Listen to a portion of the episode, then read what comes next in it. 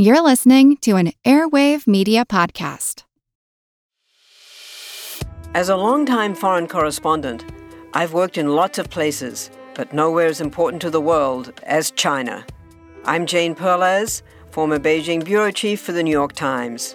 Join me on my new podcast, Face Off US versus China, where I'll take you behind the scenes in the tumultuous US China relationship. Find Face Off wherever you get your podcasts. Get ready to geek out. The Wired Science Podcast explores all the latest and greatest in science everything from strange diseases and biological breakthroughs to interesting tech and mysteries in outer space. Listen to Wired Science today, wherever you get your podcasts. That's Wired Science, wherever you get your podcasts.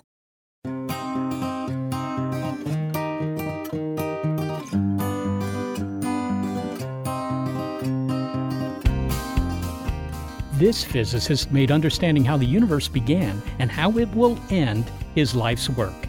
General relativity predicted that the universe, and time itself, would begin in the Big Bang.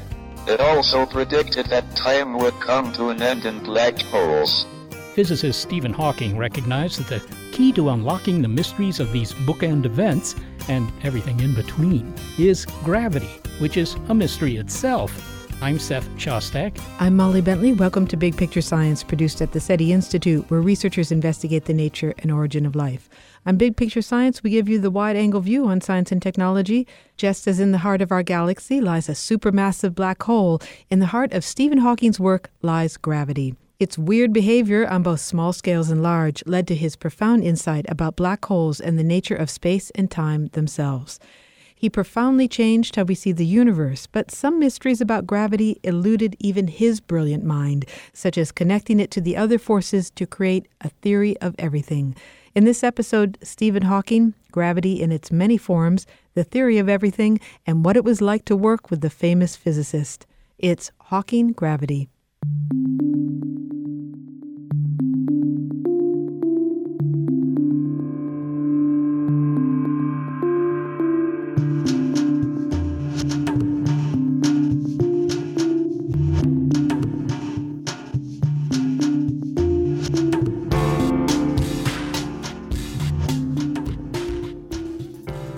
Think your apartment is crowded with junk? Well, let's clean it up. Imagine all that stuff you know, the couch, your dartboards, shelves of books, and the cat litter box being stuffed down, down, down, way down to the size of a pinhead. No, not a pinhead, a hundred million times smaller than an electron. Congratulations, you have created a black hole. Now, don't worry, they're usually not dangerous, although eventually the whole universe will be a bunch of black holes. But the thing about black holes is that they pack a lot of mass into a very tiny volume. Some of physicist Stephen Hawking's most profound work was about gravity and about black holes, such as the description of their behavior. He envisioned black holes as gravity run amuck. A black hole has a boundary called the event horizon. Falling through the event horizon is a bit like going over Niagara Falls in a canoe.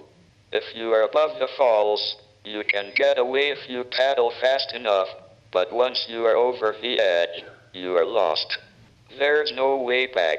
You're familiar with the effect of gravity on large objects. As described by Isaac Newton, it's what keeps you seated on the couch and not floating above it.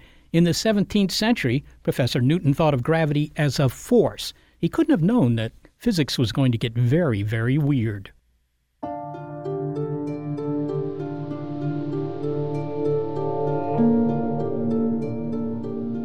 Well, sometime between Isaac Newton and Stephen Hawking, there was this guy called Albert Einstein. In fact, he replaced Isaac Newton's theory of gravity. He replaced it with a new theory in which gravity was no longer a force, but space and time could bend and respond to the presence of masses, and, and bodies were just trying to follow the straightest path possible in a curved space time.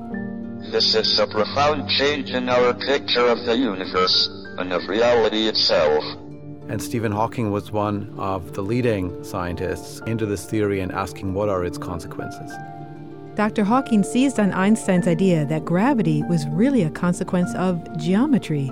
Mass warps space, and gravity is the result of the fact that space gets warped. And if you had sufficient mass, bending space, you would create a black hole.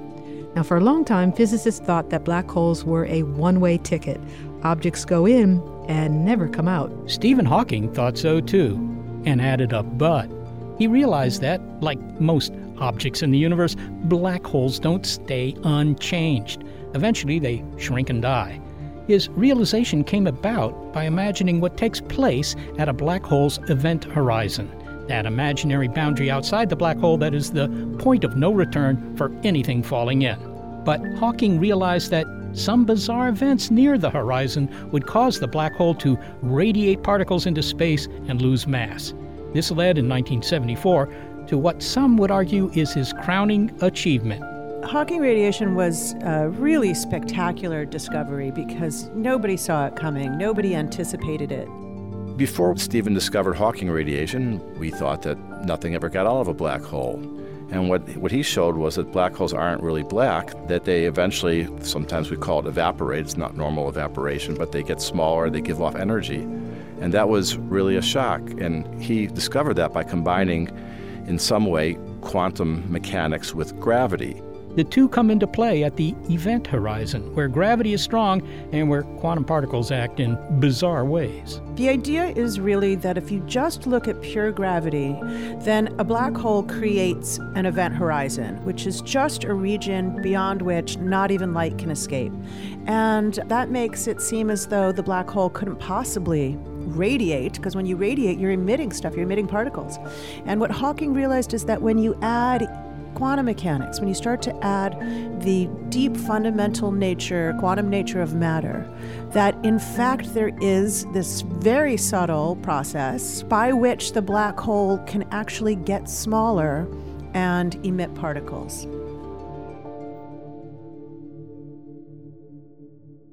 We'll hear more later about the consequences of Hawking radiation for the fate of the universe. Stephen Hawking's theoretical insights were remarkable, all the more because he made them while living with a neurodegenerative disease. Colleagues who worked with Hawking found the circumstances of collaboration challenging and profoundly inspirational. I'm physicist and author Leonard Mlodinow. He met Stephen Hawking when the British physicist asked Dr. Mlodinow to collaborate on a book, A Briefer History of Time. He was interested in writing a more understandable version of A Brief History of Time. As he put it, that he thought it was one of the most bought, least read books. and he wanted to say it more clearly, and he asked me to help him. The two went on to write a second book. When Stephen Hawking died in March 2018, Dr. Mlodinow wrote an op ed for the New York Times about what it was like to work with a man whose disability paralyzed his body but left his imagination free to roam the cosmos. Leonard, you wrote in the New York Times an op ed uh, which said that when you heard Stephen Hawking had died, you broke down in tears. And, you know, you felt the way that many people did, and that somehow Hawking would always be around. What was it about Stephen Hawking that made us think that that might be true in some sense? Well, he lived with his disability in such a powerful way that it seemed that he could overcome anything. When you sat next to him and actually saw him in person, even more so than if you saw him on TV, you could see the struggles that he had to go through just to express himself, just to speak. On TV, when you see him, his answers are generally pre written. He would click on a button that would voice what he had previously composed. But when you're with him, he's doing it in real time, and he spoke at about six words a minute. So even an ordinary conversation took a great deal of iron will and effort. Now, by this point, he was not only confined to a wheelchair, but he couldn't write, he couldn't speak. Is that correct? Oh, yeah, that happened much earlier. And so the way he communicated was kind of like playing a video game. He had rows of letters on the screen, and the cursor jumped from one row to the next. And if you click, as uh, click on a mouse, let's say, then you could capture that row, and then it starts the cursor would start going across the row and you pick a letter and then you can spell out words that way but also the computer would offer you words that began with the first letter or the first two whatever you had typed and at first he used his thumb to click a mouse to do this and later as the disease progressed he wasn't able to do that but he could still use his face and so they put a motion sensor on his glasses and he would twitch his cheek to click the mouse and that's how he would compose words all right. Well, given the lack of the usual I/O channels, if you will, speaking, wielding a piece of chalk and in front of a blackboard, I mean that surely made working with him fairly tedious in the sense that it was very slow. It was slow, but it was very interesting, especially now that I, you know, I write books about psychology and neuroscience. I, I'm very aware of the dynamics and interaction, what's going on in your head. And at first, when I sat next to him, I would daydream or be impatient, as you said. Uh, and at some point, I noticed that I could see that he's composing the sentences. I could see them come to life on his screen before he would finish. When he finished, he would, if I hadn't interrupted him because I could tell what he was saying, he would click and it would voice the sentence.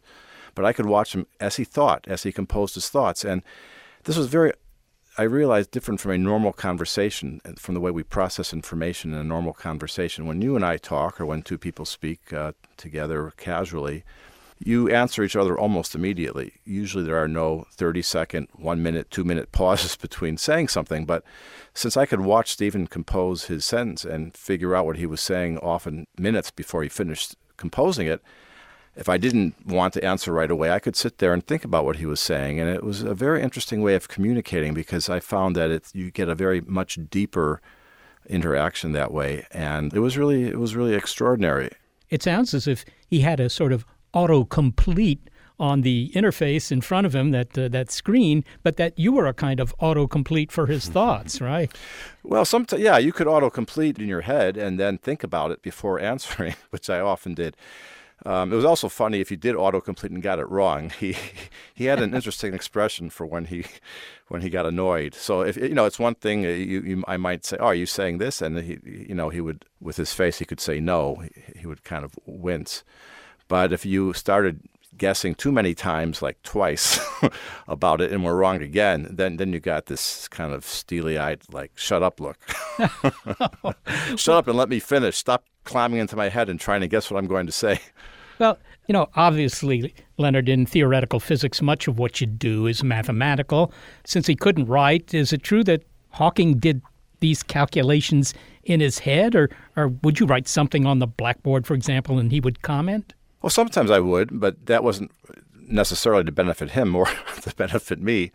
Uh, he he did his physics in his head, and I it, I don't know how he did it. It's another miracle of Stephen Hawking, another reason that it he didn't seem mortal. In high school, I, I knew someone who would play a dozen or fifteen simultaneous games of chess blindfolded, and then go from table to table, remembering the situation. You would tell him what your move was, and he'd make his next move, and then move on to the next table. And I guess it was something like that that Stephen could do. He he could visualize uh, and hold a tremendous amount of data in his working memory. And he thought geometrically, which helped, rather than more algebraically, where you're using equations. He thought more in pictures. But I don't know how he did it, but it was pretty amazing because no one else can do that. Yeah, I, I, know I'm among physicists. I I don't know. I, perhaps it's just my upbringing. Is but that how you work, Seth? Yeah, yeah exactly. I find the idea of doing mathematics in my head rather than on paper that's totally scary. Leonard, you've written a book called Elastic about the importance of flexibility in thinking. I assume that uh, Hawking was elastic, right? Because he, he wasn't always right. Elastic thinking is what really defined him in a way. Elastic thinking is thinking that is not logical, rational, analytical thinking. It's not programmed. It's not following rules to get to from A to B. It's breaking rules. It's inventing the new rules. It's learning to understand and question your assumptions and look at things that have changed and see when things change. And just look at his life. In his 20s, he was given two years to live. And of course, that was some physical miracle. I can't say you could credit his mental prowess with that. But then when he did his PhD, he worked on black holes, which everyone said is a dead end. And it wasn't a dead end. He made it not a dead end. So the assumption was that, that we'll never see these or, or the ramifications of them, so why study them?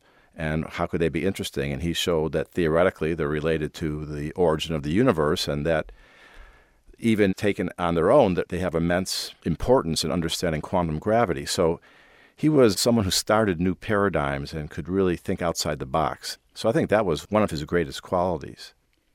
Leonard Mlodinow, thanks so very much for speaking with us. Thank you, Seth. Leonard Mlodinow is a physicist and author with Stephen Hawking of A Briefer History of Time and The Grand Design. Dr. Mlodinow's most recent book is Elastic. flexible thinking in a time of change.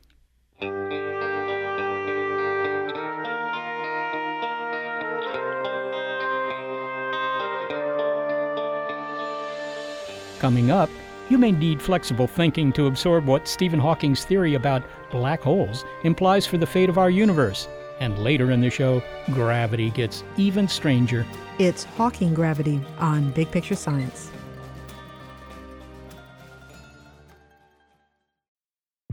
From the latest in artificial intelligence to new apps and business upgrades, the tech industry is always changing and growing. So keep up with the Daily Crunch podcast from TechCrunch.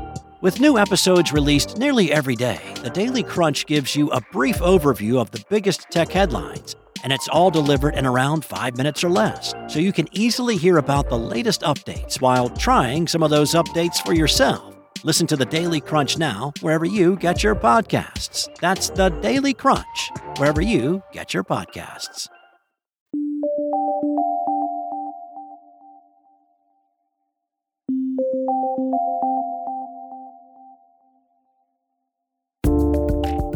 Black holes are stealthy. They've never been observed directly. Only the motion of objects or gases around them tell us a massive object is there. The first suspected black hole was indirectly observed in 1971 when astronomers discovered X rays emanating from the neighborhood of a bright blue star, a star that had a buddy. It was in orbit around something massive, but not anything we could see. Around that time, Stephen Hawking was describing the strange behavior at the edge of a black hole, now known as Hawking radiation. It's that behavior that causes black holes to slowly lose mass and disappear. But there is more to say on that phenomenon because that radiation of particles from a black hole plays a role in the ultimate fate of the universe. So says physicist and astronomer Jan Levin of Barnard College of Columbia University. Yes, we're talking the end, the big goodbye, the ultimate terminus, the great cosmic toodaloo. That's because Hawking radiation is evidence that, unlike diamonds, black holes are not forever. Yeah, well, we thought they were forever, exactly, and that they could only get bigger. That's a one way street. Black holes can only grow. And what Hawking realized is that over a very, very long time scale, much, much, much longer than the age of the current universe, a large black hole, a black hole the size of a star, will eventually not only evaporate, but explode in the final stages together. So the black hole has a kind of temperature at which it is evaporating, and it's cooler the bigger the black hole and it's hotter the smaller the black hole. So, right now, all the black holes we know of in the universe are too cold to possibly notice that they're evaporating. It's only after a very, very, very long time in the far future that they'll be small enough that the temperature will be hot enough that we would imagine it being detectable. But by then, presumably, we'll be long gone. Now, I've heard it said that the last thing that will happen in our universe because it seems that the universe is going to go on forever. Uh, the last thing that will happen is a giant black hole evaporating and exploding, and, and that's it. Nothing more happens. Is that right? You mean in the far future, is that the kind of fate of the universe? I think that is a realistic possibility, is that everything that can will fall into black holes, and that the black holes will eventually evaporate in an explosion at the end of their lives, and that will be the last major event that the universe witnesses. After that, no more news. No more news. Maybe you could explain, you know, how they do evaporate, because of course it's not in the way that a puddle of water evaporates. If nothing can escape from a black hole, how yeah. can it get smaller and, and go away? It's actually a really gorgeous realization. So, right outside the event horizon, let's suppose space is completely empty. There's no actual matter in the universe. In quantum mechanics, you can't ever really say that there's nothing there. If you've ever heard of the Heisenberg uncertainty principle, it's the idea that you cannot precisely pinpoint the location of a particle and its energy or momentum. And that very subtle idea leads to the possibility that if you can't precisely pinpoint if something's there, you can't actually say it's not there either. And so there's a literally a quantum limit to what nothing means. Nothing doesn't mean that there's never particles there. It just means that they're kind of popping in and out, frothing in this quantum fluctuations. And what Hawking realized is if two particles come out of the vacuum, one of them can be stolen by the black hole, And then the other one can't go back to being nothing again. It's like you've ruined it. One of the analogies I like to give is to say imagine empty space has the color green. And when two particles come from empty space, they can be a blue particle and a yellow particle because together they make green. But once the blue particle gets stolen by the black hole, the yellow one can't go back to the vacuum again and it actually escapes and travels far away. And so, if you were looking from far away, you would receive this yellow particle. And you would say, that looks like it came from the black hole. But in fact, it comes from right outside the black hole. Okay, so things don't actually have to escape from a black hole. It's it's just there to suck in I don't know, your, your your twin brother or something, and the other brother can escape. That's right. But the weird thing is, because of the odd nature of space and time, when the black hole absorbs the partner particle, it can actually make it lighter.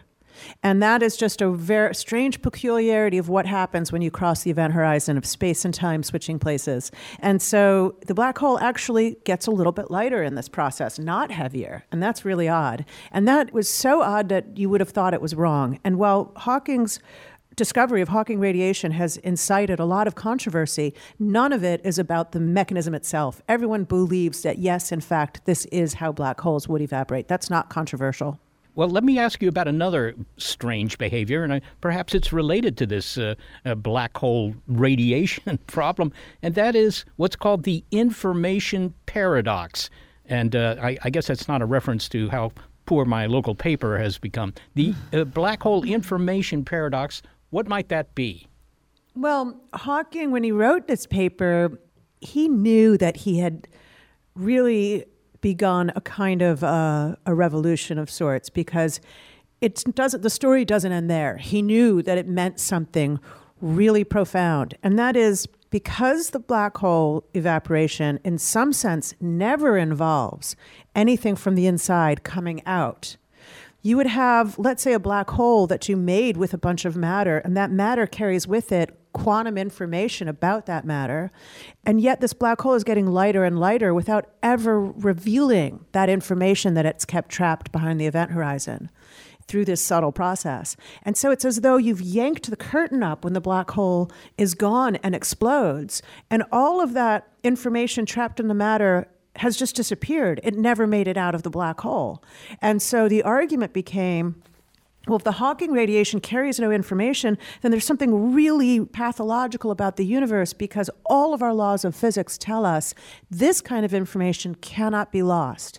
It cannot be destroyed. It might be very hard to reconstruct. If I take your local newspaper and I burn it up in flames, it's going to be very, very hard for me to reconstruct the information that was in the paper, but it's technically possible. The information's not lost, it's just scattered.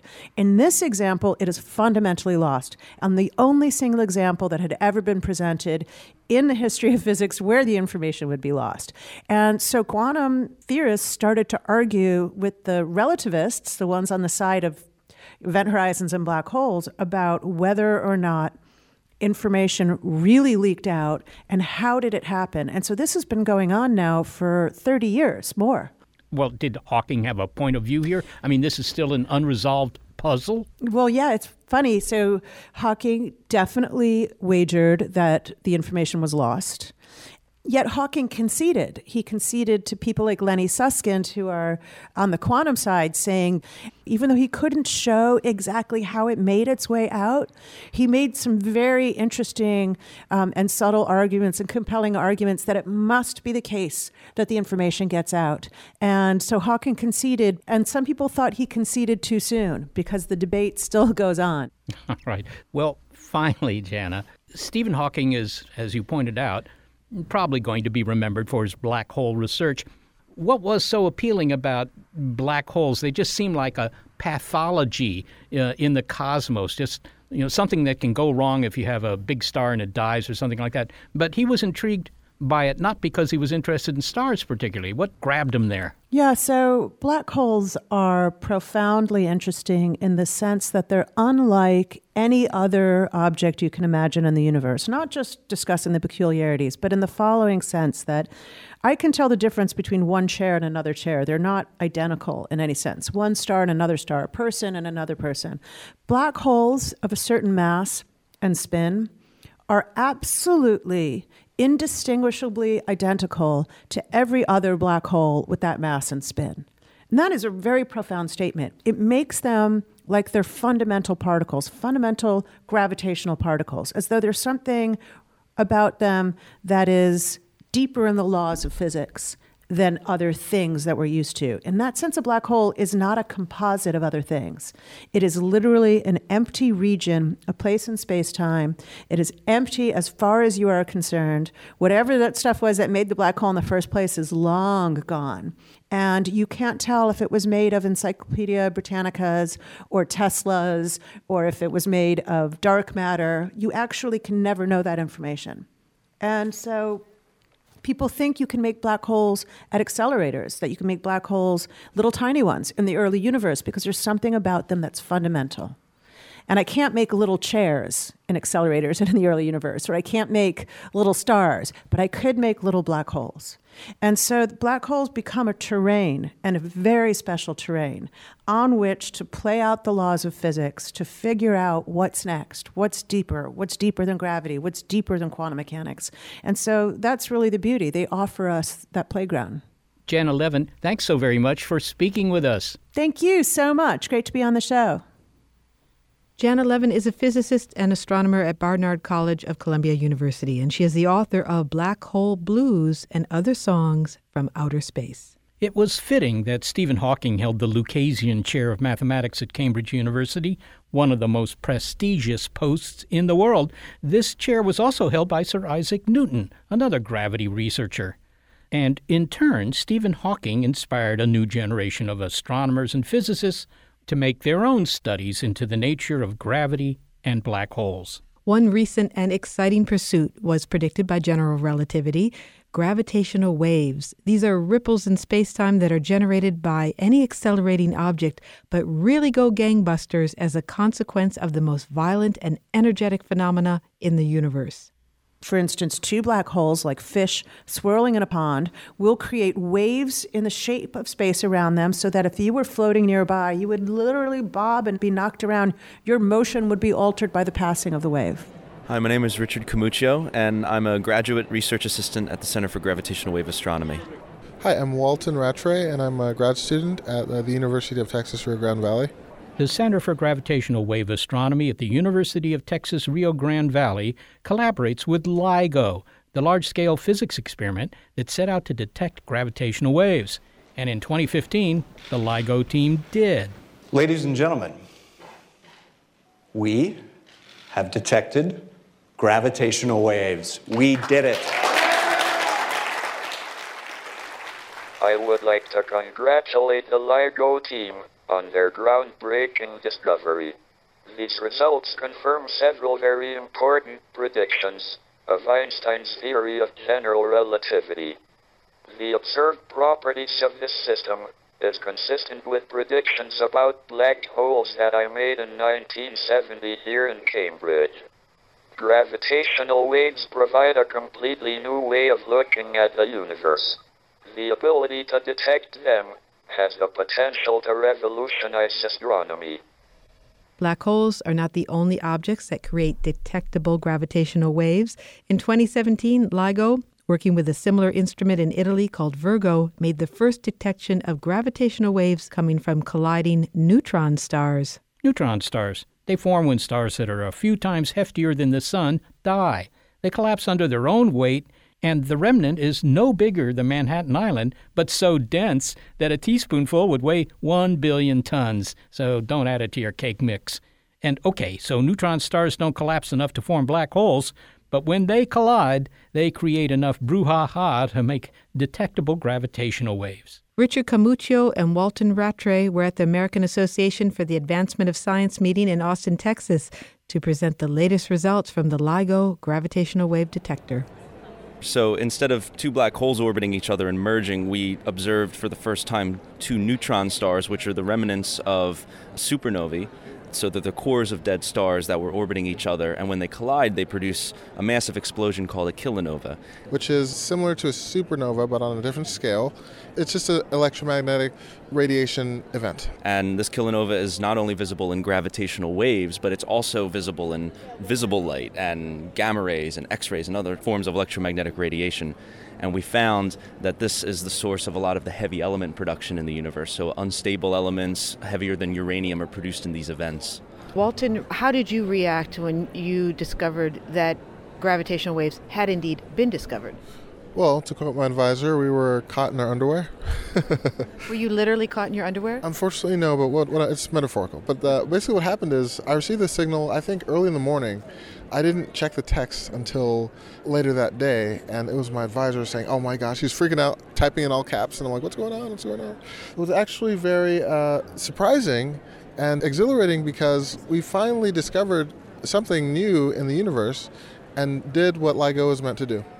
Now, you're with um, CGWA. Of course, we're at the AAAS. Everything's in acronyms. What is CGWA? CGWA is the Center for Gravitational Wave Astronomy. And what we do is uh, we receive a signal from LIGO, and based on that receipt, what we'll have is an immediate action to use our own telescopes, our optical telescopes, to look in the general region where the gravitational wave possibly came from. Richard, now Wahltyn's talking about um, observing the universe and the source of these gravitational waves in visible light. Now, there's lots of different radio waves traveling through the universe. What might you see through the visible spectrum? Right, so the visible spectrum gives you an advantage because well, first off, it's the thing that we're most familiar with as humans. But also, if you take something called a spectrum in optical light, you can actually see the elemental composition of the star. So when you observe the same phenomenon in different wavelengths of light, you can see a different angle, so to speak, of that same phenomenon. You can build a bigger picture. Now, in the case of black holes, of course, you can't see them in the visible spectrum. Yeah, that's correct. So when you have black holes, they'll merge and they'll only produce gravitational radiation. But with uh, an optical component, you'll have either a neutron star producing some visible light. LIGO would be capable of seeing supernovae, which people are more familiar with. We haven't discovered those yet with gravitational waves. They're elusive, but you could also see those in optical light as well. Now, Wahltyn mentioned supernovae, as you did. Um, we also have neutron stars and black holes, and these are all snapshots in the life of a star, aren't they? A star dies and these things happen. Could you put them in chronological order for us? Sure, yeah, and there's a, there's a few ways it can go. Typically, you need a massive star that reaches the end of its life by basically running out of fuel to sustain it. So once its fuel runs out, it succumbs to gravity and it collapses. And when the core collapses, if it's massive enough, it'll either become a neutron star or a black hole. And uh, one of the biggest mysteries is how do these black holes get close enough together to start orbiting each other? These neutron stars get close enough to start orbiting each other. And so there's various paths that it can evolve, but what we wind up having after the star dies is these remnants, these dense remnants, either a neutron star or a black hole. Now, the cool thing about a black hole is that it's dark, you cannot see it. Now, what uh, LIGO has been able to do in the recent years is actually let us see a black hole by listening to it. And what I mean by listening is we could actually have uh, our interferometers pick up a signal, convert that gravitational signal into light, and then by uh, measuring the frequency of the light, we can actually have a wave. So what that does is if you put it to sound, you can actually listen to what you're seeing, which which is the effect of gravitational wave. But everything Richard gives off gravitational waves, so why do black holes and neutron stars capture the headlines? I believe that we all are giving off gravitational waves right now. So why not turn LIGO on the three of us?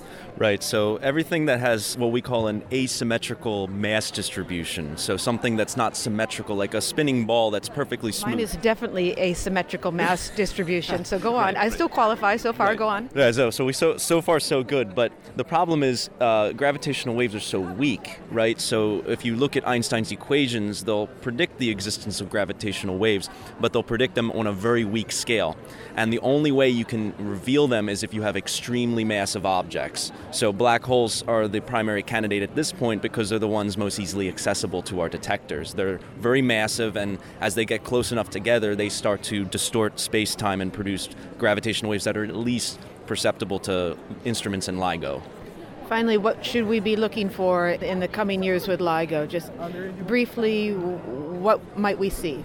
Well, there's going to be a few things that you can be on the lookout for. New phenomena for sure.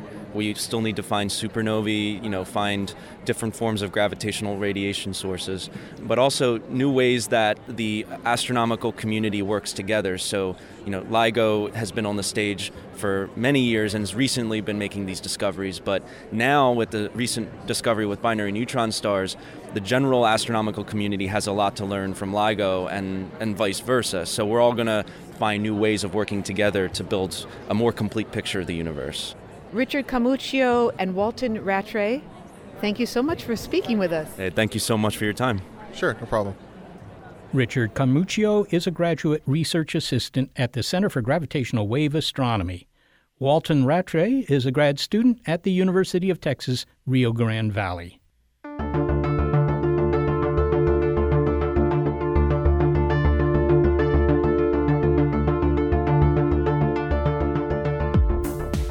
Coming up, why the weirdness of gravity on the quantum scale kept Stephen Hawking from formulating the long sought theory of everything. It's Hawking Gravity on Big Picture Science.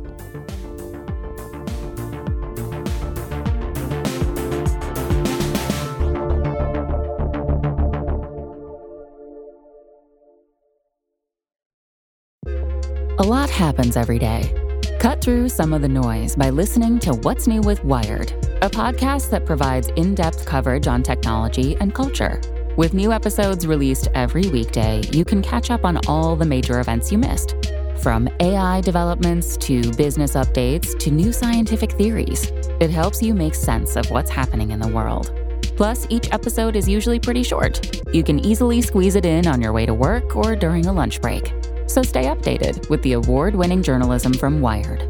Listen to What's New with Wired wherever you get your podcasts. That's What's New with Wired wherever you get your podcasts.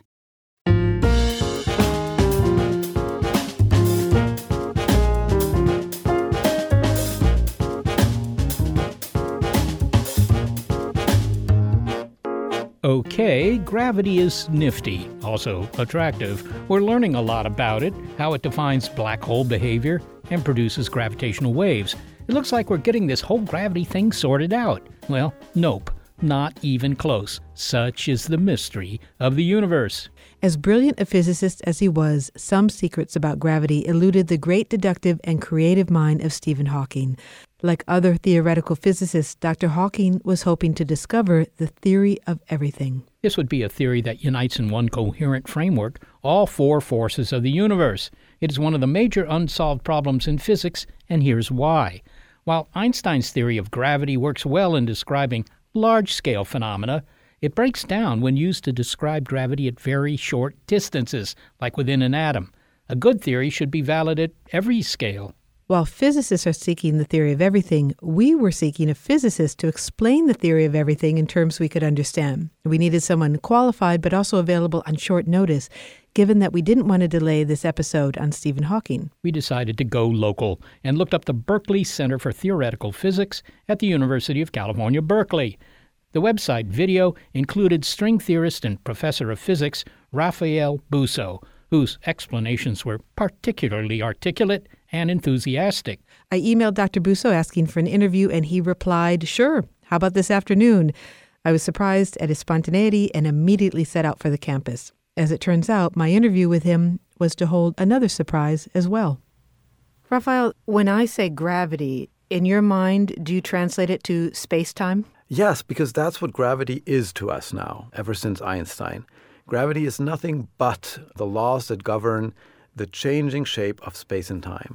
Can I continue to refer to gravity during the course of our conversation? Oh, absolutely. I, I use the word all the time. now, gravity is one of the four forces. I understand that two of them we may be experiencing right now gravity, and the other is electromagnetism. And then there are other forces that work on the quantum scale. Those are the the uh, weak and the strong forces. Do I have that right? Yeah, that's right. Those are forces that Einstein, for example, didn't even know about yet. They're just four forces? we don't know that for sure. Um, there could be other forces that we haven't been able to measure because they're too weak or we would require energies too large to access their effects. But those are the four forces that we see as the sort of relatively low energies that we can probe in experiments. Gravity is particularly perplexing because it works one way on the scale of large things, classical physics, but it works another way on the quantum scale, doesn't it? Can you explain? Well, I can't. I'm so sorry uh, because because we don't really know how it works on the quantum scale. So that's the big goal, right? That's kind of the last major task of unification that we face in physics. Our, our, our history as a subject is a history of explaining more and more things with fewer and fewer equations, fewer and fewer conceptual ingredients. And, and so we've progressed a long way, and now the, you know, three of these four forces have found kind of a common roof under which they fit. It's called a quantum field theory, or more precisely, the standard model of particle physics. And it really explains everything we've ever measured and predicted many things we had not yet measured correctly about those three forces. But gravity doesn't fit under that roof. Can you say more about that? And in what way does gravity break down on the quantum scale? What weird things does it do? We've been pretty successful, I think, as a subject in explaining you know these three forces I, I don't want to sound like i'm discontent. This was a triumph of science and it's um, natural to think that once you've done three you can do the fourth. And so you go ahead and try that. And you use the formalism and all the powerful tools that you've learned in the process of, of figuring out how to find a quantum theory for three out of four. And all the equations just blow up in your face. Infinities appear that you can't get rid of. Uh, you know, nothing in nature, you know, you should ever get an infinity when you're doing a calculation that pertains to a sensible question, like what happens if you take two gravitational waves and you bounce them off of each other. You get nonsense answers. And that suggests to us that the whole framework that was so triumphant in the context of these other forces just isn't appropriate. There's something dramatically different about how gravity works. And Stephen Hawking's work, I think, has shed a lot of light on where else we should look and how else we should approach the problem. Now, I'm not a theoretical physicist. I would guess that most people are not. Maybe sadly, maybe, sadly, I know. Change that. you give us a definition of what is the theory of everything. Well, uh, what we're looking for is not a piecemeal description of nature. We're not looking to have, you know, one bunch of rules that apply to a certain set of phenomena, like let's say planets and galaxies and the large things, and then a bunch of different laws that apply to the small things, to subatomic scales, because, and this is kind of important, for one, we've just experienced that that is the wrong viewpoint. Nature, every single time that we had different sort of parcels and different uh, parochial laws of physics for different uh, phenomena, sooner or later that was overthrown. And there's a deeper reason for that, which is that it's basically impossible to draw a strict boundary between different kinds of phenomena. We might say, okay, this is kind of large, this is kind of small, but where exactly does something stop being small and we stop using one description and we start using a different one? So, what we're looking for is a single, unified description of all the phenomena in nature. And what we're left with currently are two big pieces, gravity and quantum mechanics. So the theory of everything that we're looking for would be putting these under one roof. And how do you know when you have it? Is it that you have figured out an equation and it comes together in a way that equations haven't in the past because this isn't experimental physics is it it's theoretical physics you're you're writing this down you're doing math in the case of Stephen Hawking he was doing a lot right. of it in his mind how do you know when you have it that's a hard question in science generally. You never know that a theory is true. You never know that it's 100% true and the final word because you can do as many tests, experimental uh, measurements, observations uh, of the stars as you like.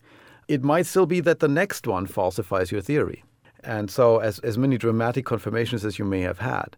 But of course, those dramatic confirmations give you more and more confidence. Now, for that to happen, we first have to have a theory currently with quantum gravity, we sort of have one theory, string theory, which at least achieves the enormous feat of putting those two phenomena under one roof. It's not necessarily the roof we want. It doesn't seem to fit in the kind of universe we see very well. But it's hard to express how difficult it is to come up with any kind of theoretical structure that doesn't immediately give you nonsense when you try to have gravity and quantum mechanics in it. And so that is our starting point for the time being, I think, for a lot of the questions that we're exploring. And string theory is what you work on at the University of California, Berkeley. It's part of what I work on. I think of myself as somebody who works on quantum gravity, on theoretical physics, and I work on string theory to the extent that I judge that to be a promising and appropriate tool. Did you ever meet Stephen Hawking? I was a student. I did not know that. Oh, that's so funny. I thought that's why you asked me to come to this interview. No, it's just a coincidence. yeah, yeah, yeah. I am surprised. I, I'm sorry, I did not know that. You were just the person that I wanted to go to. What was it like to be his student? Oh, um, it was very, very nice to be his student. I, uh, it was an enormously exciting and, and wonderful time for me. Uh, very formative, both in terms of the physics and otherwise. Well, we have a sense of how gifted he was as a scientist. What were his particular gifts as as a professor? well, I'm sure he had many gifts that I never got to see because he was also a, a colleague and I think a very highly appreciated colleague in his department. Uh, but as an advisor, I would say, uh, well, I've, I enormously appreciated, for example, how inclusive he was of his students. He treated us sort of like family, and he took us along on trips. Uh, we got to meet all the luminaries of the day, and and so that was you know that was just a, a, fantastic opportunity to to grow intellectually and to learn from him and from all these other people. Can you give an example of how he changed the way that you thought about the universe or physics? well, I think he brought out an irreverent streak in me. He didn't want to be treated reverently. And um, in the beginning, I think I did, and I, I, learned that that was kind of a bad idea. That you know, both of us were going to have much more fun if I lost that excess respect, and and that that was yeah, that was an interesting learning curve there. But that was about how to interact with him, not necessarily how to think about the universe, although maybe they're linked. Yeah, no, I, I think that I benefited from, you know, working obviously with one of the greatest scientists, but also one of the very few at the time who felt that it was worth spending their energy on gravity, on thinking about gravity as opposed to uh, sort of particle physics, where you know it was much easier to do experiments, and there was enormous rapid progress uh, through you know all these colliders people were building, new particles were being discovered, Nobel prizes were raining from the sky, and and you know he could have done that, and he chose not to. And I think that as time went on, that proved to be a very valuable resource for us. I think now, when I look at PhD students, postdocs who are successful in my field, they're the ones who know an enormous amount about, about gravity, the way a particle physicist traditionally would not have learned uh, the subject. And I think that's in large part something that grew out of the importance, the eventual recognition of the importance of Stephen's work in the 1970s. Well, coming back to string theory, then, can you outline the idea of string theory for us? This idea that elementary particles vibrate like strings and each one is vibrating at a different frequency? Well, In a nutshell, is that it? Yeah, string theory is a really amazing theoretical structure that was sort of discovered more or less by accident. And one of the main problems we have with it is that it's not obvious what the most characteristic feature of it actually is. Should we think of it as, well, the, the standard story that instead of having elementary particles, we have little wiggling strings and you know, why are there different particles? Oh, because the strings can wiggle differently. And that sounds really great, but it misses a huge part of the theory. And it's not obvious that that's actually the best way to think about the theory. And then it was discovered that, oh, these strings actually contain gravity. Gravity is built into this theory. It's a quantum theory. Hooray, finally, we have at least some quantum theory of gravity that we can work with. And then you start exploring this structure. It's a very rigid structure. You don't get to wiggle things very much, you don't get to adjust any numbers. And more and more things come out. Uh, the great Joe Polchinski, who recently passed away as well, discovered that the theory contains objects like membranes and higher dimensional versions thereof called D branes. And they were always in that theory. It's not like you have a choice about it, but we didn't see that until we worked hard enough to see it. With the help of these D branes, it's now become more likely that the theory can actually describe a universe such as ours. Can you picture the vibrating strings or these other membranes? If if you close your eyes, can you do you have a like a 3D picture in your mind of what this looks like? You think about it every day. It's no better than your 3D picture. I mean, we can all picture a wiggling string. We can all picture a balloon that, you know, might vibrate or have, you know, different shapes. That will be a string or a membrane, right? But ultimately, nature doesn't care about what we can picture. Uh, but for some reason, nature likes to uh, use the language of math. And in the language of math, it's not hard to describe 10 dimensions. Do you think your advisor, Stephen Hawking, who spent a good part of his life imagining the universe, do you think he fared any better at imagining these dimensions? I think that he was a great geometer and that he clearly had a very visual way of thinking about space and time as well. But he, like everybody else, had to do the hard calculations to get his uh, major results. And that it's it's really the combination of, of those two things I think that make a great physicist. That you have both an intuitive and a visual mind, but also the ability to do the math. Raphael Bousso, thank you so much for speaking to us. You're very welcome. It's my pleasure.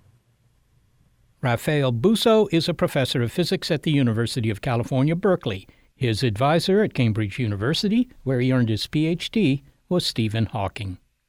So, we've heard in this show about how gravity remains a really puzzling subject. You know, 400 years ago, Newton figures out gravity, so he thinks, and we think he's got it figured out too. But then along comes Einstein. He says, well, you, you know, Newton didn't quite get it right. And then we think we've got it figured out. But then it turns out, well, that's not good enough. Consider black holes, something that intrigued Stephen Hawking for most of his career, actually. And he knew that black holes held the secret that would give us a theory that would explain gravity both on the large scales and the small scales. He came up with Hawking radiation. That involves black holes, it involves gravity. But it didn't solve this fundamental problem. And I figure if Stephen Hawking couldn't solve this problem, it may be a while before anyone can.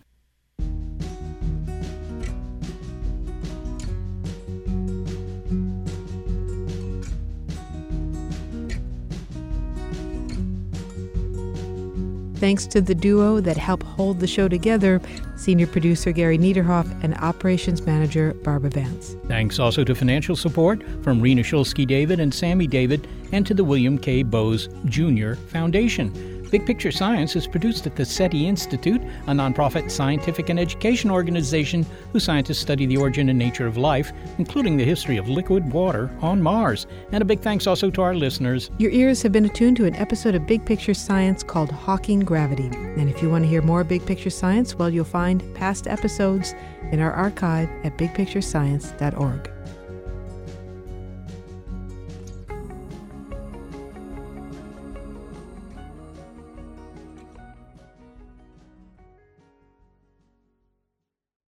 The corporate world is like the ocean. It's alluring, but it's also full of deadly creatures that can shred you to pieces. It becomes kind of like a Game of Thrones political arena where everyone's trying to murder you to get your job. My family doesn't come from corporate background, so I didn't have any sort of guidance in that. This is not your typical work podcast. Sometimes you need to be empathetic, and then there are times that you ask for input, but you don't really give a shit.